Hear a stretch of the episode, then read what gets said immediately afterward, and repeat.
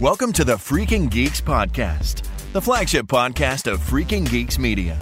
In this podcast, hosts Michael, Sarah, and Barry crank the geekiness to 11, covering everything from movies and television to pop culture, video games, books, and so much more. If this is your first time listening, then thanks for coming. The podcast is produced each week, so feel free to add us to your favorite RSS feed or on iTunes. You can follow us on Twitter and Facebook. The links will be in the show notes. Okay, now it's time to start the show. Okay, so we are back for another episode of the podcast.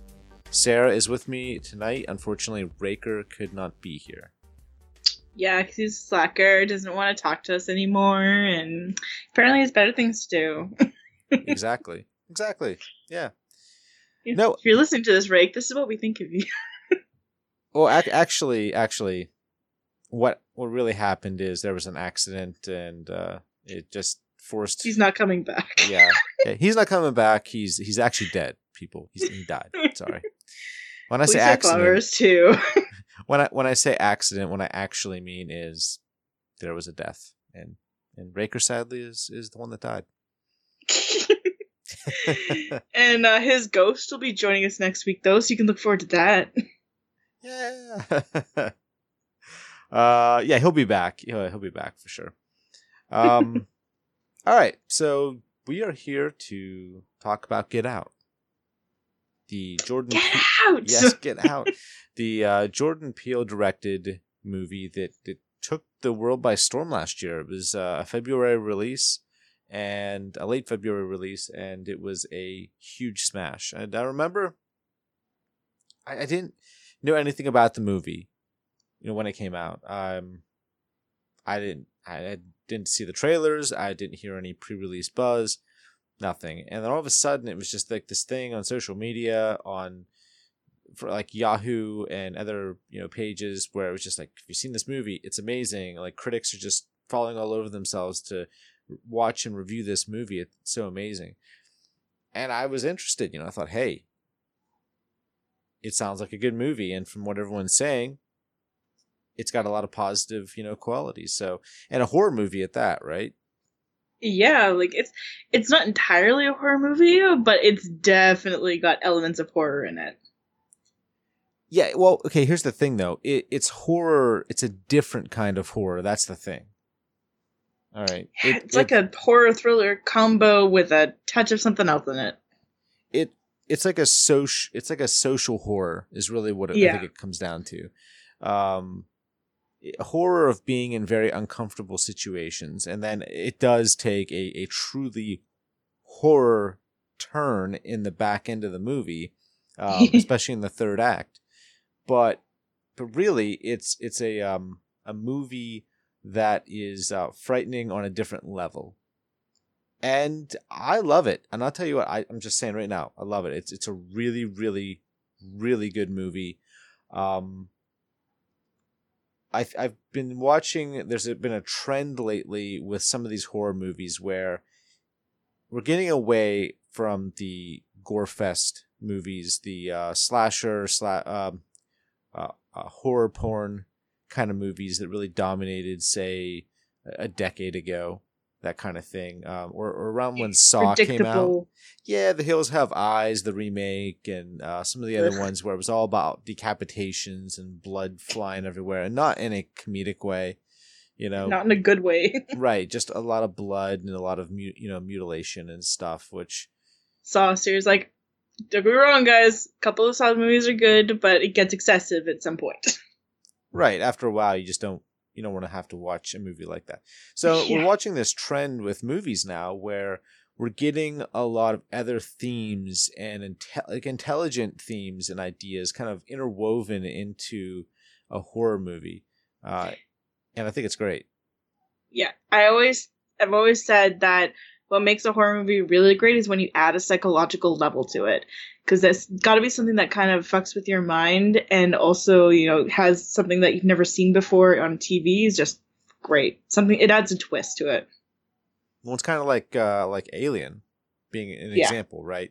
With Alien, there was definitely um, a horror aspect to it, but it was also the interplay between uh, the crew and of course the psychological aspect and the psychological horror uh, that they had to deal with this thing in the ship somewhere and what that did to everybody.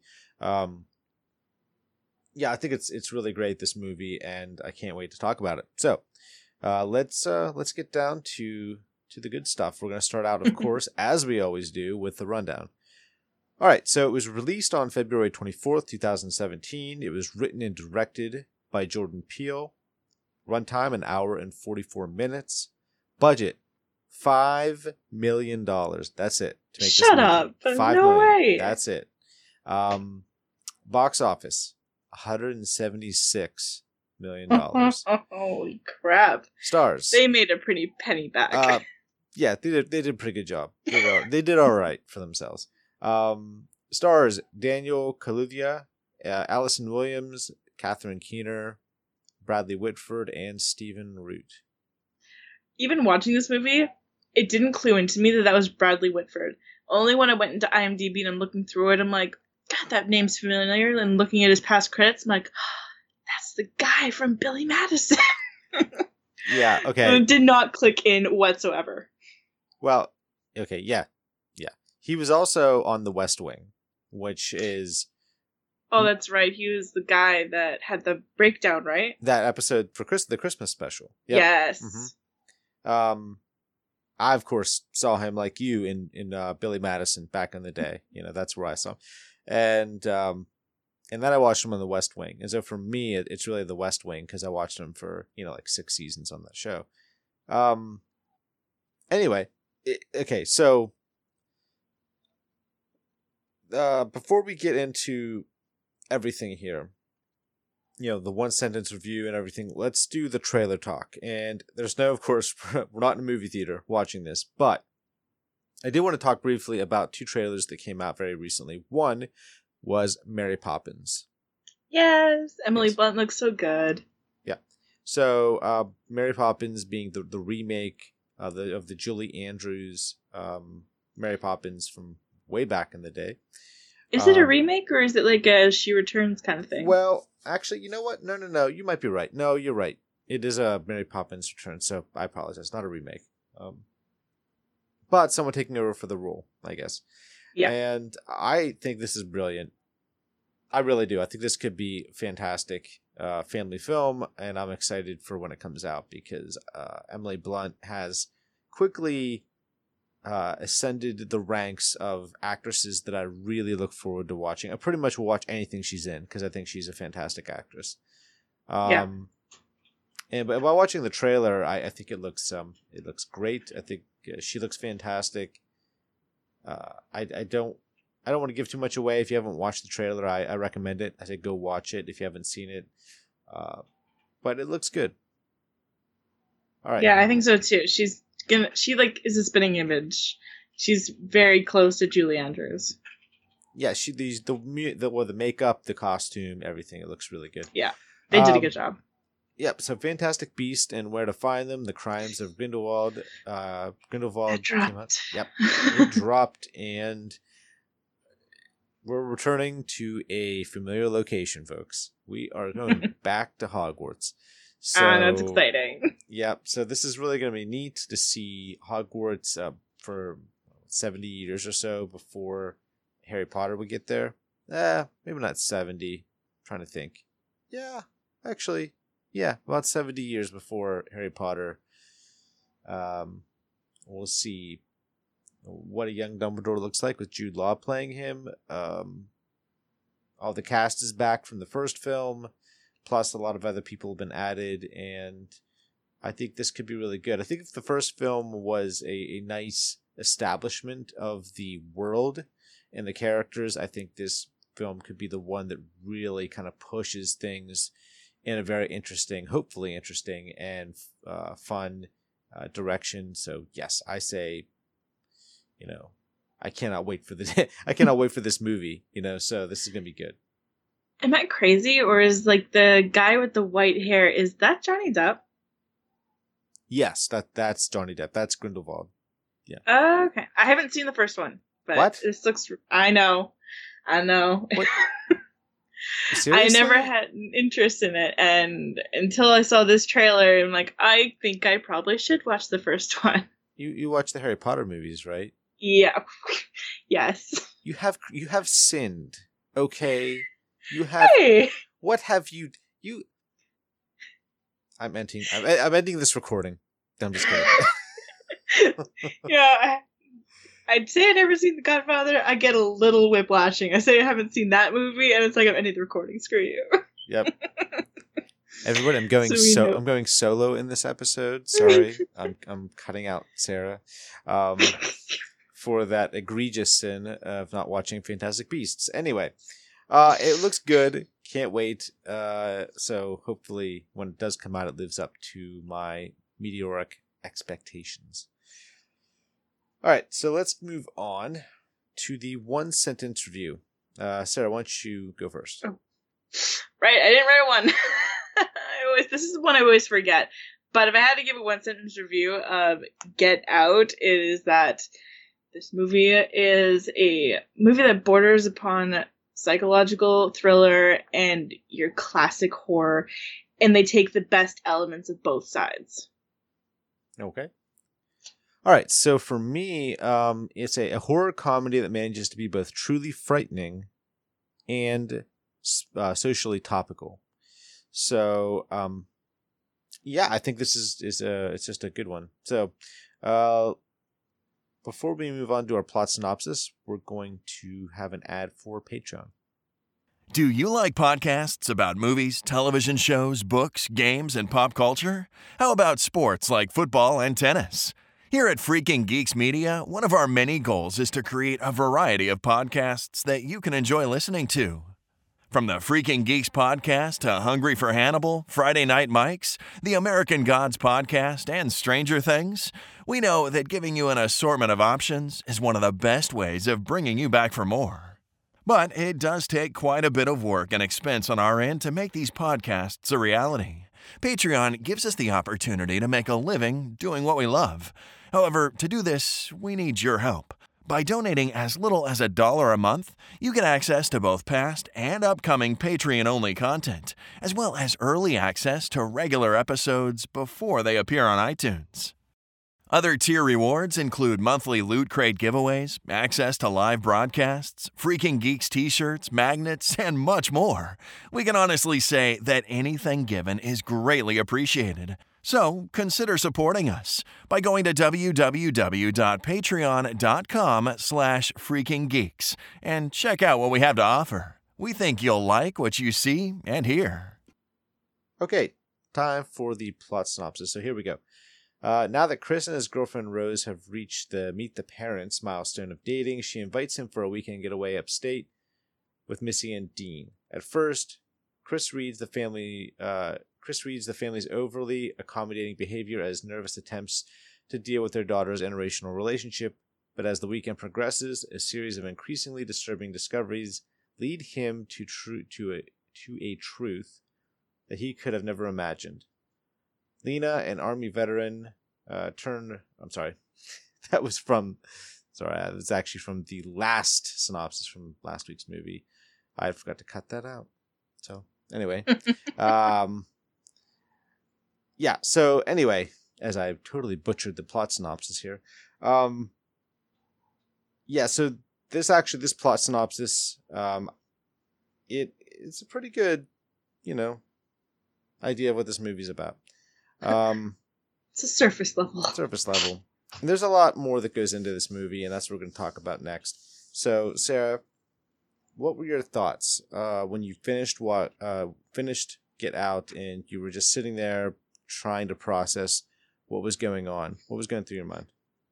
Just a roller coaster of emotions. Like, um, you know, the first two halves of this movie, you're just kind of you, know, you go into this expecting it to be about race and expecting it to be about hating a certain race.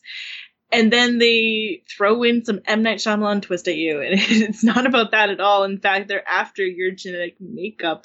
That's pretty, that's pretty a great way to look at it and have a good twist. And afterwards, after I finished it and after I just came down like the roller coaster of like, he's after all those people went down, I was so like happy and disturbed and the way they ended too with kind of this light humorous note. I mean, it's it's all these touches of different parts of, you know, comedy or horror or psychological that just make this movie really great. Oh, I couldn't I couldn't uh, agree more. Uh, when I finished this movie, uh, it was one of those films that every okay every once in a while I'll watch a movie and at some point I'll realize immediately I'm watching an all-time classic kind of movie. And that's just me. I don't have to get to the very end to know that I'm watching a great film. And yeah, to me, this is a film that is uh, very intelligent. It's it's done by a director who is first time director Jordan Peele. Uh, really, if, first time? I believe first time director. He did the the Key and Peele show um, here in the United States, which good uh, for him is really a, very popular. It's like a skit show, so they do yeah. like a lot of comedy actually, and uh, he's really good. And yeah, this I, think, I believe this is his first first film, I uh, first directing job he's ever done. Wrote the That's script. Impressive. Yeah, he wrote the script and he did a great job. Um, as a director, as a writer, top notch stuff. But I got to the end of this movie, and long before I got you know I got there, I realized this is a great movie. This is a really great movie because it's it's a horror movie done in a far different way. You know, it's not about blood and gore. It's not about guts and, and decapitations and all this stuff that is, you know, quote unquote horror. Um, certainly the like the slasher uh, genre and the uh, horror porn, like the Saw and and uh, the Hills Have Eyes remake and some of these other, you know, movies where it's all about how much blood can we spill in this movie, and that's supposed to be the horror aspect. The problem is, after a while, you're just like, whatever. This is not horrific to me. Uh, it doesn't disturb me. Like it's horrific yeah. to it's horrific to look at. It just it doesn't disturb me in the way I feel like I need to be disturbed by a horror movie. Yeah, like when you use them strategically, it makes it that more powerful. But when it's all you're feeding, you just become desensitized to it. Mm-hmm. Yeah, it loses its power, and it's something that easily loses its power. Uh, there are things in this movie that I mean, this movie made me uncomfortable. I mean, I, I cringed. I was uncomfortable for large portions of this movie, and that's part of what makes it scary. Um, and not okay, scary in a very a very specific way. I'll give you an example. So there is a scene in this movie where, um, sorry, I can't think of the uh, character's name, Chris.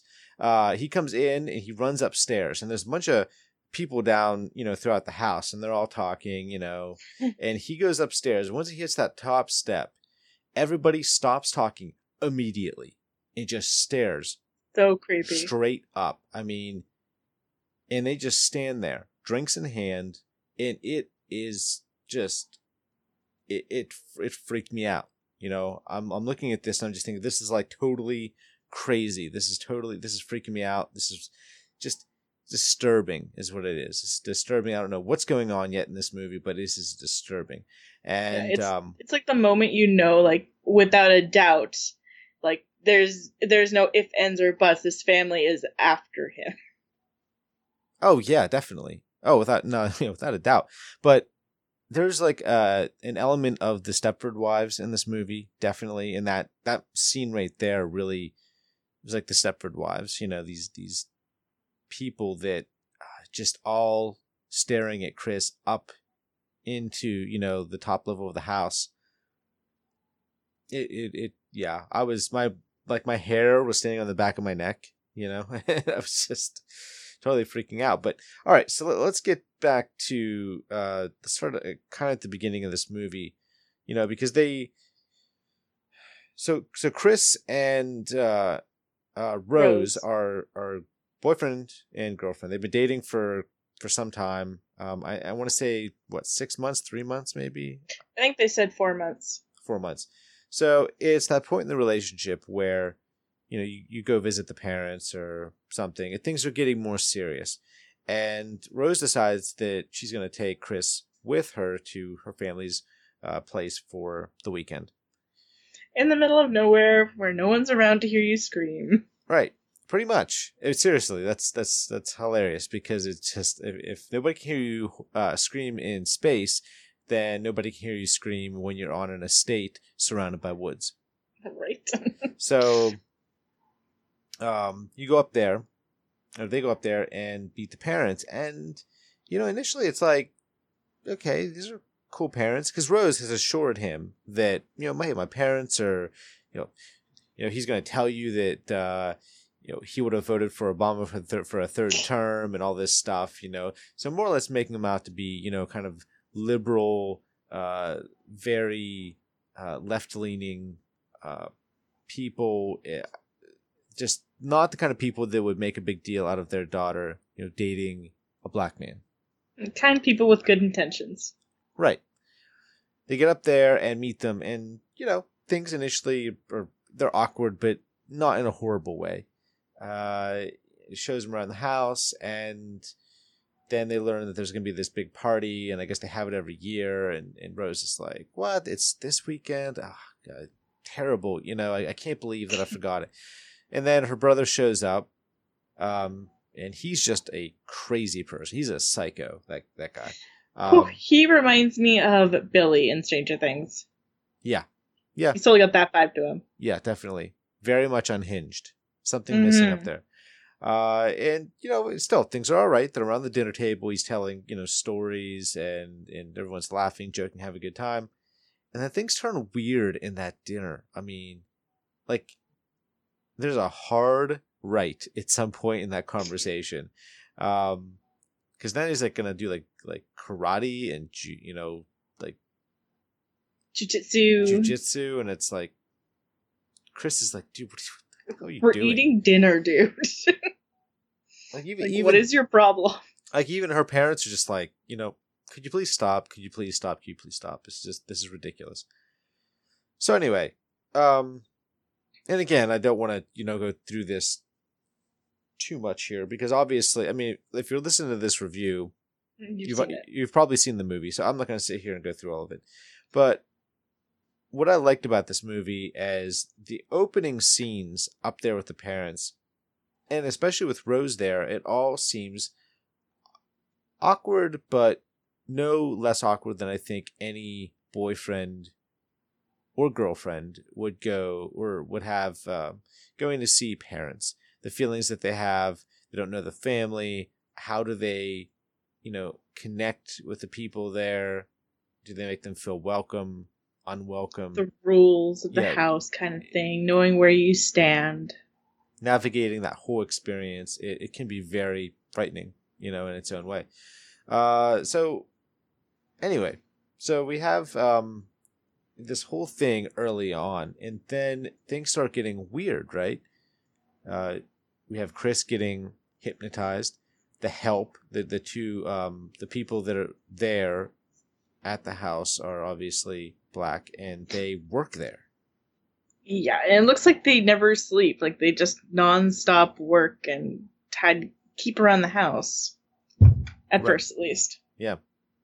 So, but they're weird. They act weird, you know, and they don't act in a way that Chris feels is like genuine, you know. Yeah. It's like, and I love how they acted because it literally looks like uh, someone controlling a foreign body and someone trying to fight to get control of it again. And it, it's especially true in this scene where he go he when he goes up to his room and he sees his phone's unplugged and Georgina comes in and you know she's saying certain things but like there's tears coming out of her eyes and you can just see the fight behind it she deserves nomination for that moment because she did a fantastic job she did a really good job portraying that, that there's like you don't know why it's happening at first but when you know why it makes so much sense it's so good Yeah, and you know, I want to say this too. You're right. She does a fantastic job. I also want to briefly say, you know, this movie is actually funny too. You know, as scary as it is, and it is, a scary it's a scary frightening movie in a in the way that things are presented but it's also funny and there were some moments throughout this movie where i was actually laughing pretty good you know? Yes, his TSA friend, Oh, Rod, I think his name Rod is. is- He's the best. he is hilarious. He's great. Um so yeah i just want to say it, it is it is funny. It's not just about the scares and the weird tension and the just the just the people. I mean ah. It, let, and i want to i want to get to that too right because look at let's face it this movie more than anything is about race relations you know how we relate to each other, how people of different races relate to each other, and how awkward that is. So, you know, one of the things he does with this movie is he takes the awkwardness of meeting a new family and blends that with the awkwardness of a say a black man being surrounded by a bunch of white people and how there's this kind of this weirdness, you know, and if they're not outright hostile, and in a way you could say actually being outright hostile would be preferable in some ways than what you get in this movie where you have all these white people around Chris, at, you know, at this party saying things like, uh, you know, Tiger Woods is is awesome. I, you know, hey, I know Tiger Woods, or you know, I know this guy, or this. You know, it's like all these. Oh, and black people are cool, and and hip hop, and all this stuff, and it, it just feels so forced. Like they're forcing themselves to try to relate and it is that it, that comes off as very um ah, I don't know what word I'm looking for. It just not in a very um in a way that doesn't feel like it's actually being truth they're being truthful you know No, it feels like they're just finding topics of conversation that they think he'll like, yeah just it- because of his color yeah, of skin. it- it's it's disingenuous. That's the word I was looking for. Dis- Yeah. Disingenuous to them. The way they're kind of approaching it and talking to him and, and bringing this stuff up, and it it's uncomfortable. You can tell it's uncomfortable for Chris because he's trying his best to just be a good boyfriend and humor them uh, as best he can, and uh, it's tough. And uh, so I like how they blend those two things together in this movie, where you know he's there trying to meet the family, but then he also has to deal with all these people who are trying to relate to him or acting like uh, I love black people, you know, and and the way that the forced way that they're doing it, just it just it's cringy. It it really Yeah. is cringy. And before we go any further, there's a moment in this movie that only reflecting on it after I finished it did I really like. And it's when the cop pulls them over in the very beginning, or they call the cops because they hit an animal. Premonition, by the way, right there. Dead animal always means bad things. Uh, but he's, you know, wanting to have his license. He, you think he's your typical racist cop, and Rose is fighting him on it, and it looks like she- she's standing up for her man. But really, if he had seen his license, he'd know he was at that estate and know where he was. And that's the reason why Rose doesn't want him to have his license. Right. It's like, that's brilliant. And only now did it click. Yeah. Okay. So, uh, and I want to talk about Allison Williams' character and her performance in general i- in a minute. She's the scariest. Uh, yeah, we'll get to her in a second. um but but kind of getting back to like the whole the way the people interact with uh chris you know Yeah. it's like this it's like mixing like like there's condescension you know going on throughout this movie when it comes to people interacting with him uh there's also this thing where you could tell people are are envious of of him as well which has something to do with with him being black. Uh, like like for instance, to give you an example, um, you have uh, Rose's dad, and he's walking Chris around, and they get to the, the part of the house where his I think his grandfather had raised Jesse Owens. right. Right. Yeah. So he tells the story about how you know Jesse Owens comes to the Olympics and you got the whole area and race and you know he's like my dad. You know he raced in that race and he came in second place to Jesse Owens. Jesse Owens, of course, winning and upending the entire Olympics because of you know Hitler and all that stuff. And initially, you know, the story sounds like okay, yeah, he came in second place, but hey, whatever, you know, uh, still did a great job. But that was the impetus for everything because he became obsessed. His entire life was dedicated to, you know, what he felt was the superior genetic human. Yeah. We find out this is not a horror story about even hate. it's the opposite. It's crazy. Yeah, right. And and I kind of find it funny in a nice little twist on the whole Aryan race thing with Hitler is that in a way that's kind of what's going on here except they're literally adopting the bodies of of black people of African Americans who um who they consider to be the superior race Isn't yeah, it's crazy? really great twist. It's weird, and it's um, but it's great. Anyway, so um, let's talk about Rose. Because, oh, this girl is scary and cray cray all over. so, uh, first off, Allison Williams knocks it out of the park in this movie. Seriously, yes. she is great. Um, so initially, she comes off like a fantastic girlfriend. She's uh, warm. She's loving. As you said, she's, she's funny. She's funny. She stands up for Chris uh, with a cop, like you said. Now, obviously, we know that there's um, a ulterior motive going on there. But initially, you're just thinking, okay, she's like, hey, look, why are you being, you know, racist? Why, you know, you don't have to give him anything, you know. So initially, things seem great, and it's not up. It's not actually, I'd say, until the the final third of the movie where things get weird with her, because all all throughout most of that movie, it feels like all this stuff is going on, but she doesn't understand it she doesn't see it. She's not comprehending what Chris is going through until he tells her. And then he's like, hey, we got to leave, got to go. And then she starts doing everything she can so that they don't leave. And that ultimately ends with her, you know, supposedly not being able to find her keys, which of course at that point Chris is surrounded by, you know, her family members and, you know, things get really crazy shortly thereafter. You ain't going nowhere. and she is a cold blooded psychopath. She, she's a true psychopath. Like, I this mean, is your definition of a psychopath in human form.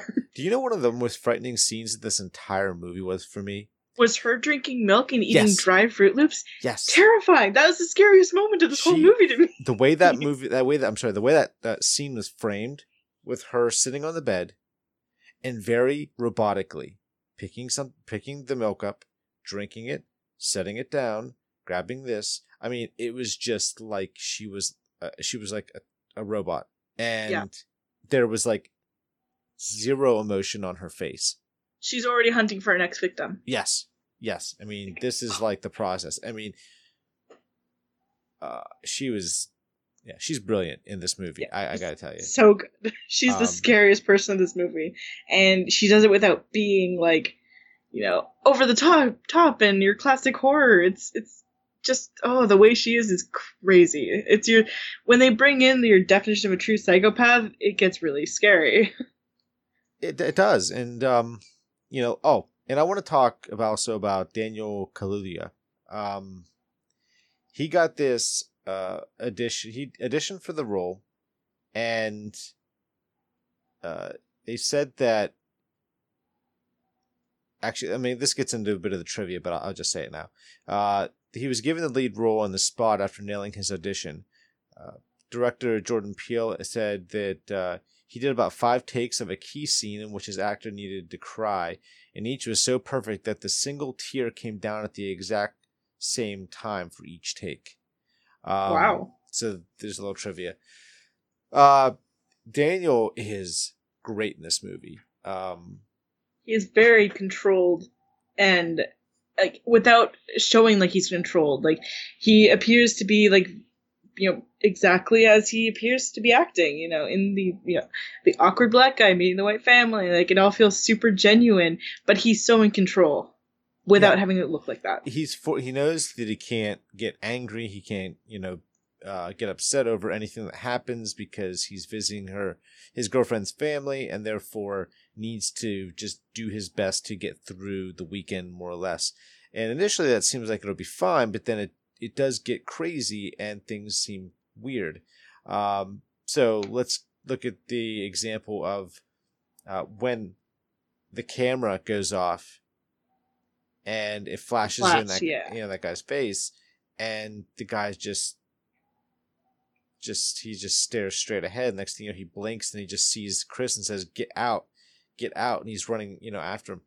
And again that's that is a very disturbing thing to see. And then to see him come out of the uh the one of the rooms in the house and t- he's all fine now you know? Yeah. um Rehypnotized and good as new. Yeah, um, and of course, let's talk about Catherine Keener in this movie because she plays the mom and therefore also the uh, therapist slash hypnotist who really takes control of Chris and all of the people there at the house. Yeah, without him almost even realizing it to begin with, just a simple conversation, her stirring her tea becomes the trigger for uh, these him to go into the sunken place. You know, it triggers that effect. Yeah, she does a, a really good job. Everybody does a great job here in this movie. I, there's Yeah. really it's fantastic. It's uh, seriously great. Yeah, there's no bad acting. No, no. And we'll get to that because we got to grade everything, but that's so true. There is no bad acting here. From the small roles up to the big ones, it's um all top notch stuff. Uh, I, you know, I think um, I think this movie is uh, brilliant for a number of reasons. We talked a little bit about this, the social commentary, the um aspect of meeting a family and and being like a black person meeting a a white family and how uncomfortable that is. But just from a horror aspect, that final third act is pretty damn brilliant. Yeah, like it starts off with a you know a friendly game of bingo. Yeah. we quickly realize what that means, and they're literally kind of auctioning him off. Whoever has the right numbers Yep. gets bingo, gets the guy. it's so Yep. terrifying, and it's the whitest possible way to do that. Right, definitely, and you know, taking these these black people and basically what they're doing is they're just transferring the the mind, the consciousness from one person to like a, a white person into his body, and there and then his um his consciousness is kind of going down into the sunken place, which is the place that uh, um, Rose's mom puts each person, each black person that uh, Rose brings home, because we we later on in the film we see well Chris finds this album full of all these all these you know black men that Rose is with, and you know we quickly That was the one part I didn't like, is where that was. It was conveniently in that little closet that's been open the whole time. I was trying to figure out why that closet was open. And it's been open the whole time they're there because he wakes up the first day and it's wide open and he kind of looks at it curiously. Nothing happens. And then the second time he goes into it and finds that box. It's like, why would you just leave it in the middle of a open door in the Do room? you Like, it's why? Do you think it's because at that point they didn't care? Like he wasn't leaving the house. He wasn't. He wasn't getting out. You know. Gosh, like I feel like it's I feel like at some point every single one of these these men that she's brought home has has gotten to this point. Like this is not a at some point they all realize this is weird, something's going on, and then eventually they try to get out of the house and and they never make it. So maybe they maybe they all or most of them have have found this album and actually learned the truth. probably maybe it's just like your psychopathic traditions. Yeah, the process maybe. yeah. So that's what they're doing. They're taking people, uh, these white people. They, all of them hold up their cards. Whatever one wins gets their consciousness put into the body of Chris. Of course, their body will will die, and uh, Chris goes into the sunken place, and this person just controls their body and just takes over, basically. You know, so they get the benefits of everything uh, that his body has to offer. Yeah, and possible immortality. I mean, you could just go body to body. Sure, true. Yeah. So Pretty crazy. it is pretty crazy. Um so is there anything that you want to talk about when it comes to this movie before we move on to trivia? Uh, maybe to talk a bit about him just finally, yeah. I love the moment where you know, he's doing his nervous habit on the chair and it's clawing the leather open, Oh, and oh, yeah. we see like the white tuff, and I'm like, and I'm like, oh yes, you can just plug your ears and it'll be fine. And sure enough, that's exactly what he does, and just. I felt such a release of adrenaline watching it when he finally gets to just brain the brother, and it, it they have it entirely silent when he's coming up on people too, and I love that because you as the audience don't really um, there's no build up music. It's just like rams the dad with the stag. it's so good, and it makes you jump, and that's really something that not many horror movies can do these days because it's all so overdone. Yeah, yeah. Oh no, no, definitely. I, I definitely agree. I think that um, one of the things that the movie does so well is it manages to. I think it manages to be brilliant and ingenious in a way that most horror movies don't even try because they lack any kind of original ideas. You know. Yeah, a lot of them are so just you know this same thing over and over again and not really pushing any new barriers, trying anything different. Or this one, at least, you know, jumping at it, stepping into something foreign and different. Yeah, yeah, I agree. Um, I think also that what really got me with this movie was how this complete package manages to come together. You know, there's a lot of wonderful elements in this movie, but I've seen other movies that have had now, I to say the similar setup or anything or elements, but just things seem individually, element wise, to work, but they don't mesh, they don't gel. And so the movie just feels like a hodgepodge of things, whereas this movie feels like there is a fantastic integration of themes and ideas and the way that the story itself is told to kind of display and get across those themes and ideas. So I think this movie does that brilliantly. Yeah, I totally agree. It's a wonderful, horrific mesh of it all. I love it. And I love the very, very ending. Oh yeah. You know, he takes down everybody. He's finally just walking down the road and he's just bloodied up. And his TSA buddy pulls up. He gets in the car and he's like, I told you not to go to that house. You know that, right? well, so good. I think one of the I think one of the great things in this movie is the the end scene, but also it ties in well with the cop scene from earlier in the movie. So Yeah. the cop the cop shows up and we know what that means, right? Of course. He accosts uh, Chris, asks him for his, his license and all this stuff. And basically, you know, definitely an element of, you know, racial profiling here. He just sees a black guy in this area and thinks, okay, I need to check this guy out because he's black. So then we get to the end of the movie and Rose has come after him and he, he, you know, uh, well, let's see. So Rose comes after him, but has one of the guys that she had brought with her, you know, had seduced, who is now the I think her grand is her grandfather. Yeah. Yeah. So so uh he manages to tackle Chris. Chris then what flashes him in the face with his uh camera, which of course releases him. That that's the thing that gets you know the consciousness of whatever you know man that she had uh, was in that body kind of come to the surface, come out of the sunken place. Um, he gets the gun from Rose and then shoots her. So she's and then he shoots himself just because of the torture he's been through, all the things that he's done. Um, and then Chris goes over and he's like talking to her, like hovering over her body, and a cop car shows up. And that's when you you flash back to the earlier scene of the movie. You're thinking, "Oh shit, this is not good. This is not You're good. screwed. You are screwed, cop car. You might as well. You're done, dude. You're going to prison. Uh, but you'll be alive. but you're going to prison. Um, and and Rose, of course, is is kind of calling out, trying to get help. And uh, that's when Rod opens the door, and you know you can see that it's airport security, and he steps out, and we know everything's going to be all right. Yeah, it was great, and I love that uh, Chris contemplates strangling her and killing her, but he stops because he wants to leave her there to die and to Yeah. bleed out painfully. Yeah. which you know I hate to say this, but to be fair, kind of deserves it. you know. Oh my god, yes. uh, she she played a pretty big role in bringing these people there and putting them through a, a level of torture.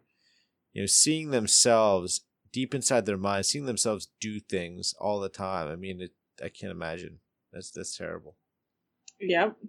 Yeah. She definitely deserves worse. yeah. All right, so uh, we're going to move on to trivia. Before we do that, we have an ad for our sponsor, Spindlecraft. Do you remember the last time you picked up a pen and noticed the quality? How about a razor you handled that didn't feel cheaply made?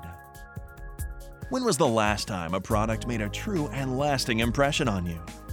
In this era of the mass produced and disposable, anything lovingly handcrafted seems to be a rare thing.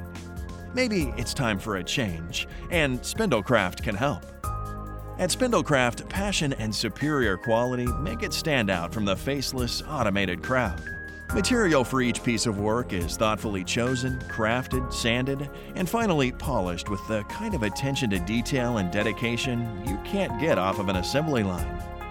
At Spindlecraft, they know that quality of the material is as important as the quality of the craftsmanship and is a reflection of both the artist and the customer. So rather than buying some cheap pens or razors that you won't give a second thought, purchase something from Spindlecraft. To see what they have to offer, go to www.spindlecraft.com and at the checkout, enter the word GEEKS. That's G E E K S to get 10% off. We're sure that once you have a Spindlecraft product in your hand, you won't want to put it down. Okay, all right, let's move on to trivia. We have uh, a few things here. I already did the one with uh, Daniel Kaluuya given the, the lead role and nailing the audition. So we also have Jordan Peele saying in an interview that Allison Williams reminded him of someone you knew and had a crush on when you met her at summer camp. And he thought this was a great quality for that kind of character of Rose Armitage to really have. Yeah, that's actually true because you know, you're already you're kind of on her side. Right. Eh, eh, they did a brilliantly. They kept her character. Uh, but they kept her character on the audience's side by making yeah. it appear like she was always on Chris's side, questioning why her family was being so stupid, acting so weird, and it kept that twist at the end. It held that off for a little bit longer, a little bit longer. All yeah, right. it's great. So the opening of the film is partially inspired by the opening of Halloween, which Jordan Peele described as a subversion of the perfect white neighborhood. So I, I, forgot to mention this because, uh, yeah. So the opening scene of this movie is, is brilliant, and I love what they did with it. So you have instead of having a white person, um, in a, in a black neighborhood where they're all like feel like they're gonna be shot or killed or something, or, or robbed, um, you have the exact opposite. You have a black guy who's in the suburbs and he's trying to find a house and he's talking to somebody on the phone and he's saying like dude this is just so weird. I mean i this is so weird being here. This i'm totally out of my element. This is not the correct neighborhood for me. All this stuff you know he's basically saying look i don't belong in this neighborhood. It's just it's just weird. And then this cop, or not this cop, this car pulls up behind him and it starts kind of like following him slowly. So eventually, what ends up happening is um, he gets stabbed. Or is it stabbed and killed? No, he just um snap, next grabs him. I think he chokes him and puts him in the car. All right, okay, and then throws him in the trunk. Right, right, right. So, and I think this is Logan, the guy with the like woman twice his age at the party. Right. The right, right. only black guy there. Right. So um, I thought this was was brilliant. I just I love that started the movie off with this right here, knowing yeah. you knew what kind of movie you were getting. I think to a certain degree once this scene was over. Yeah, right off the bat, you're like, "Oh, this is the way it's going to be." Yeah. All right. So here's uh, this one's a little different. Uh, Armand, Armond White is the only known professional movie critic to give this film a negative review, thus lowering its excellent Rotten Tomatoes rating from 100% to 99%. He claimed that it was produced for a liberal agenda and referred to it as a get whitey film. Uh, white, by the way, is African American. The critic is known to give rotten reviews to mainly revered films like Toy Story 3, which also had an excellent 100% rating prior to his review. So he's just a dick. Okay. is what you're telling me. Is he just wants to screw up the rating. So, um, and this is just my opinion. I, I'm not a fan of Armond White, and I'm not here. I'm like I'm not here to bash movie critics and stuff. Uh, everyone has, you know, not everyone. Most people have critics that they prefer. Um, but I will say this, and this is just my opinion, by the way. To me, Armond White is a contrarian critic, meaning if everybody loves a film, he's probably going to be the guy that hates it. You know, like when you were in you were in high school or, or middle school and everyone loved it loved a, a movie or a, a song or a band or something there was that one person who you knew just because everybody else loved it they were definitely definitely gonna hate it they were gonna Yeah. they were gonna find something to bitch and complain about They're the person that you know defines themselves by not following the trends and and everything like that, and and uh, what people think and what people watch. But they end up having their own views dictated by these people in the reverse way, and it's just like you're an idiot either way. Right. And I'm not saying I want everybody to agree. That's not what I'm saying. Okay. If you don't like the film, fine. But what happens is there's a pattern. You know, and it's the pattern that's that's kind of annoying. Like I remember, and I, this is this is literally this is no joke.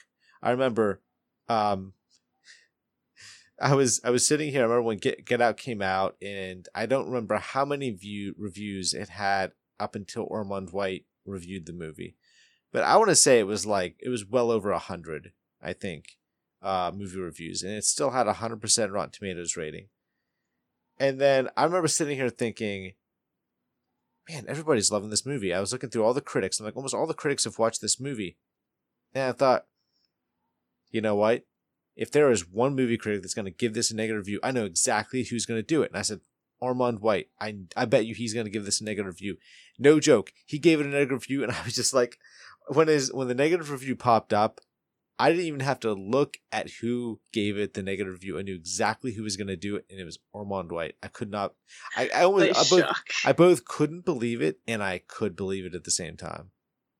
Wow. It was just yeah. I, I I've read his reviews of movies, like really really good movies. And like I said, I if you don't like a movie, fine. But it's when you start reviewing movies and you start giving like he gave I I, I think and it's just I think he gave like Transformers Dark of the Moon a positive review. Of course it is. So it's like this thing where like there'll be a really uh, a pretty bad movie, you know, just in general, and he'll give it a positive review. You get a really good movie, and he'll give it a neg- he'll give it a negative review, just because he's got to be on the opposite side of what everyone else is doing. So basically, if you follow this guy and he says he likes something, don't watch it. If he doesn't like something, go watch it. Yeah, sure. There you go.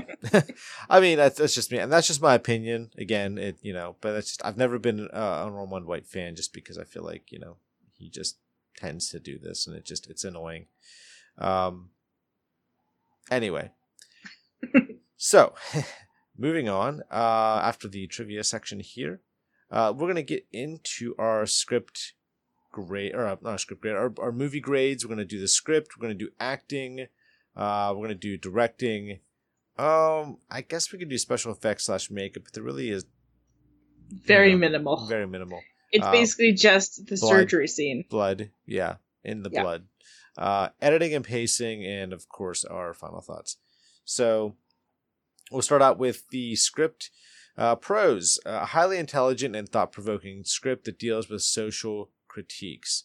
Um, cons, honestly, nothing. Um, I think from the from the themes and the ideas to the the way the script was uh, constructed and structured, uh, I, think the dialogue is fantastic. It's it's really a top top notch script. One of the best scripts I I think I've ever seen. Um, I give it an A plus actually, and I don't give A. I'll give A's a lot, you know, to if it's a really good script, uh, but I don't generally give an A plus to to scripts. Yeah, I'm with you on this because I can't find a flaw in the script. I like every moment of it, and every moment of it doesn't like I can't always predict the next one. And then when I do predict the next scene, it's not for the reason I thought it was gonna be. you know, it's always something different, and it keeps you guessing. And it's very well written, and the way it handles, you know, racial of course, like you know, I voted for Barack Obama twice, and you know, would vote for him a third time, blah blah blah, like all that kind of stuff. The way it handles it and sets it up, it's brilliant. It's so well written. I'm with you, A plus all the way. Okay, all right. Let's move on to acting. Are there any standout performances? Uh, I put I put plenty. Um, it's true. Is there any is there anyone that doesn't do standout work in this movie? Um, you know, from from big ones to small ones, everyone nails their part perfectly. Uh, and I, I definitely agree totally um, with what you were saying earlier about uh, Allison Williams being so good in this movie, and I think Daniel does a great job. Uh, Bradley Whitford, Catherine Keener, uh, Stephen Root, his small role, everybody came to play in this movie. I think they all knew that there was potential for this to be really, really great. Um, and so I think everyone was taking this seriously. And uh, I think the, the acting really reflects that. So, are there any bad performances? Nope. Not at all. I didn't see any. I didn't think anybody gave a bad performance. Uh, honestly, again, another rare score. I think here A plus acting for me. Yeah, I'm same here. I mean, there's no bad acting. Everyone played their part perfectly. You can't find a fault. And stand-up performances, uh, Daniel, he does a phenomenal job. The crying scene where he's first hypnotized, it's so great. He's so horrified. He does it perfectly and he's so still at times it's it's wonderful and allison that I'll watch that girl play serial killers, psychopaths, you name it. I will watch her play because you need to give that girl more horror roles. She nails them. She's so good. Um, if anybody thought she was um, a lightweight actor, I think before this movie, I think you have to reevaluate how you consider her as an actress after this. Yeah, and she really nailed me in the scene where um, Rod calls her phone or Oh, she calls yeah, him something like that. Yeah, yeah. And if you close your eyes and you listen to the scene, you can imagine her, you know, worried and panicked and t- probably teary eyed. And you watch her though, her face is emo- I love that she went this direction. She decided to have her face totally numb, emotionless, but her voice is conveying all the emotion. It's such a good choice and she nails it. And for that reason, she is like the huge standout of this film for me. Oh, I totally, I totally agree. I think she's amazing. Yeah. Um. All right. So let's move on to directing. Uh, how good was the directing in this movie? Uh, Jordan Peele really knocks it out of the park here. I think as a first time director, you couldn't have asked for more. I think the film looks gorgeous. Um, so from a cinematography standpoint, I think it is is brilliantly done. Uh, but I think the shots and I think the creativity that's utilized, for instance, like the shots where um, Rose's mom and Chris are sitting uh, across from each other, he took Silence of the Lambs with the and kind of reflected that in this movie. So if you watch Silence of the Lambs, have you watched Silence of the Lambs? Have I watched Silence of the Lambs? Come on. I know. I asked this because you know we have people that don't know this you know, listeners. it's my life and blood. okay, yeah. So just let you know, she's a huge like uh, Hannibal. Hannibal, everything. Right. So obviously we did the the TV show Hannibal. Um, uh, reviewed that. So um, so if you watch in Silence of the Lambs, the the shots where you have Clarice and Hannibal Lecter and their first meeting for the first time, and the shots go back and forth really close up and tight. Yeah. Um, he did that. He's like, I wanted to reflect that, you know, in this particular scene. Uh, this the the the sunken place and how they did that. You know, I, I thought that was a brilliant bit of uh, uh, creativity going on there. it was a cool effect. Yeah, very cool. Uh, but I liked all of it, and I think the the directing reflects uh, the script very well. I think he does what he has to do to kind of bring the qualities out of the script. You know, there's going to be there's jump scares, there's really frightening um, things going on, disturbing elements in this movie, like everyone standing around or staring at Chris when he's not looking, and just the the behavior of all of the other black people at the house and the way they, they look at him, talk to him, treat him, interact with him. I mean, it's it's yeah, it's it's pretty good. And so, in order to do that, you have to be a pretty good director, at least have a good na- uh, natural eye to do it. And I think he is uh, phenomenal here. I oh, by the yeah. way, I give it uh, a.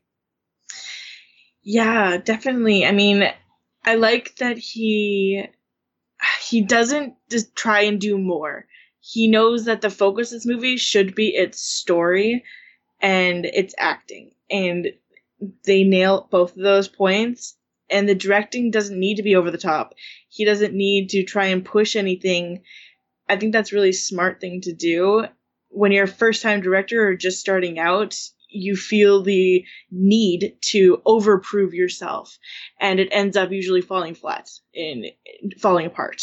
So i love that he knew where he wanted to be where he wanted to stop and you know keep everything at the right kind of moment. It was really well done. So I, i'm with you. I give him an a too. Okay. All right. So let's move on to special effects slash makeup. Now obviously no special effects going on here. Except for the sunken place and right. you know the blood, and that's about it. Right. The sunk the sunken face, uh, or sunken face, the sunken place was, uh, you know, that was a pretty interesting thing they did there. You're right. Uh, but obviously the blood, that's the big thing. The the brain scene uh, at the end, the surgery scene, I thought was uh, pretty pretty well done. So I think from those uh, aspects in particular, the practical effects, I, I think they were very well done. Uh, I I I'm I'm gonna give it like a, a B plus. I think, um, just because I I don't. It, eh, it's a hard thing to grade. Just because I feel like you don't have a lot to, to grade in this movie when it comes to this stuff, you know. So I'm just gonna give it a, a B plus. Yeah, um, I love the sunken room effect, um, sunken place, because it literally looks like you know he's falling into dark fabric of space without the stars, and that it's a TV hovering above them. And I get the feeling that that's exactly what it was. Is that it was just like super dark fabric that it was enclosed around the room and they probably had him on wires and just had him you know fall down into the sunken place and had a TV above him like I can't see it being much more special effect than that. Like I think it's honestly quite close to that. I think that's a really good choice because it works for the film. It's not something that's going to eat up a bunch of your budget, and it, it has it's a cool effect. It looks cool. Uh, so they didn't have a big budget, but they were smart with what they did with it. It wasn't wasted on unnecessary special effects or gore. You know, the blood and gore that they did have was very effective, and so I'm gonna give it an A. Okay. All right. So let's uh, move on to editing and pacing. Is the movie well edited? Is the movie well paced? Um, if so, why? If not, why? All right. So obviously, um, I'm gonna just say this: it is both wonderfully edited and uh, well paced, uh, wonderfully paced. Um, for me, it's an hour and 44 minutes, and it has a very simple story to tell and it knows exactly how it wants to tell it. I thought that uh, the way the pacing was for this movie, there there wasn't a let up to me. You know, I, I felt like they started out the movie, they got up to the parents, and things appeared fine. first act. Second act, things get crazy, things get weird. And then we get to the third act, which at the end of the second act, which is him uh, trying to leave, getting knocked out, and then the third act is him, you know, uh, getting out, getting uh, you know free of his restraints, and eventually kind of making his way, uh, you know, through the entire family, taking everybody out. Yeah. So, uh, you know, from that, the editing, editing, I think it was just, uh, just again brilliant. The the cuts uh, that they they had uh, were really really well done, and it's like it served the movie. It also made sure that the energy was constantly going because the editing needed to kind of keep the tension constant, and I think that is uh, brilliantly done here. So for me, it's going to be an A for editing and pacing. Yeah, I think that's pretty fair because, you know, a lot of horror movies or suspenseful movies that have, you know, these three parts and you have a build up in the first two and then the big climax of the third one, often they overshoot and overdo their third round. Like Sunshine kind of lost its, you know, rhythm and went way too overboard on the third act. However, I think you know they nailed it here. It's well edited, um, very well paced. Everything is has really good build up and keeps you wondering. Like you don't always know what's going on, while at the same time, you like you know something bad is going on. So I think that's great. I'm gonna give it an A. Okay. All right, so let's get down to our final final grades. So you know, of course, we want to tally up the grades that we have, and then come out with a final uh, grade. So uh, Sarah, why don't you start out with your final grade and your final thoughts? So I think I'm coming out a pretty high A here. Uh, I there's not a lot bad I have to say about this movie because everyone killed it. The director, the actors, I think everybody in this in this movie that was involved, you know, knew that this could be something has the potential to be something great and put their everything into it. And when you have you know, I think it's good to have small budgets on certain movies sometimes because everyone tries harder and tries to make it something really unique and special. And I think that's definitely what happened here. Um, so uh, yeah, high A for me. Okay. Uh, all right. So for me, uh, this movie gets an A plus actually. Um, and I know I gave it a, I gave it a B plus for for special effects and makeup, but uh, I, I honestly, I'm just gonna say this for a movie like this, I kind of I put that as a less uh, of a, it's like a less weighed grade when I factor it in because I just I can't knock it down much because eh, what are you gonna knock on this movie? You know, for yeah. when it comes to that, it's not the point. It, what it does, it does it does well. So maybe I should have given it higher than a B plus, but I'll stick with it. Uh, but as for the final grade, an A plus, and I think it's deserving for a lot of reasons. Uh, you know, if you look at the grades here, what besides the special effects and makeup, you know, you've got A's across the board, and it's if it's not a solid A, it's an A plus. Think about that for a second. With the exception of the of the um, special effects and makeup, everything is either a solid A or an A plus. Yeah. Pretty great. Uh, so it's an A plus for me, and my final thoughts in this movie are this: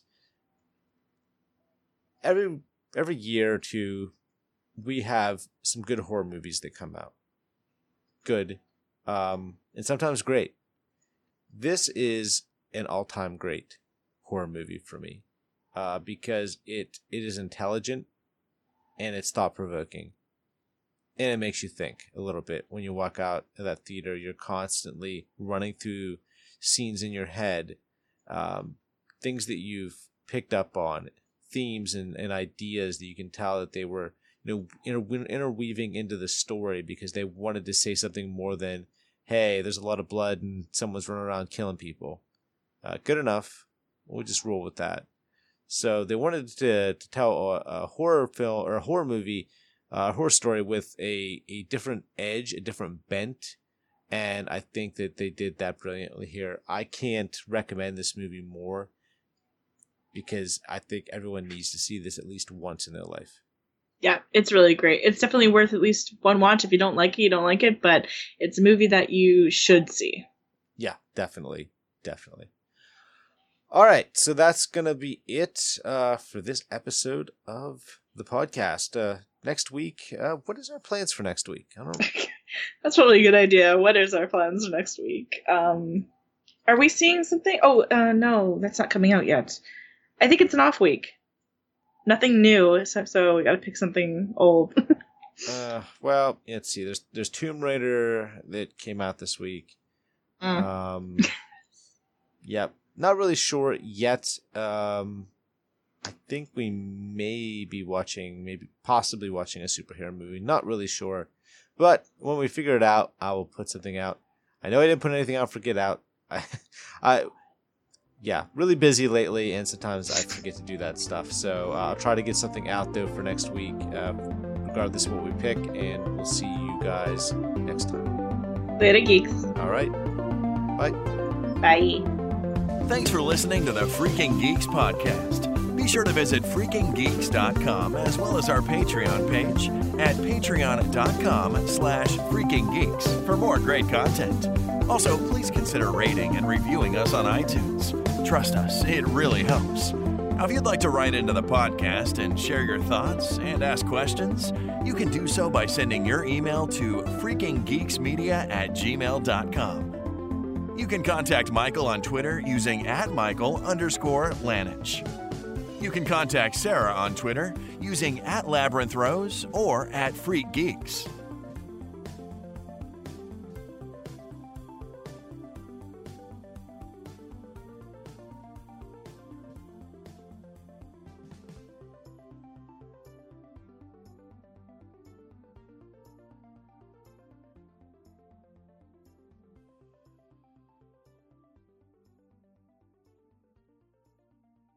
Intro music for this episode is Danger Storm by Kevin MacLeod, which can be found at incompetech.com, licensed under Creative Commons by Attribution 3.0 license.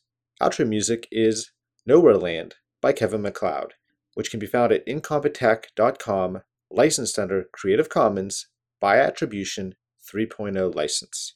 You can also find the attribution in the episode description as well.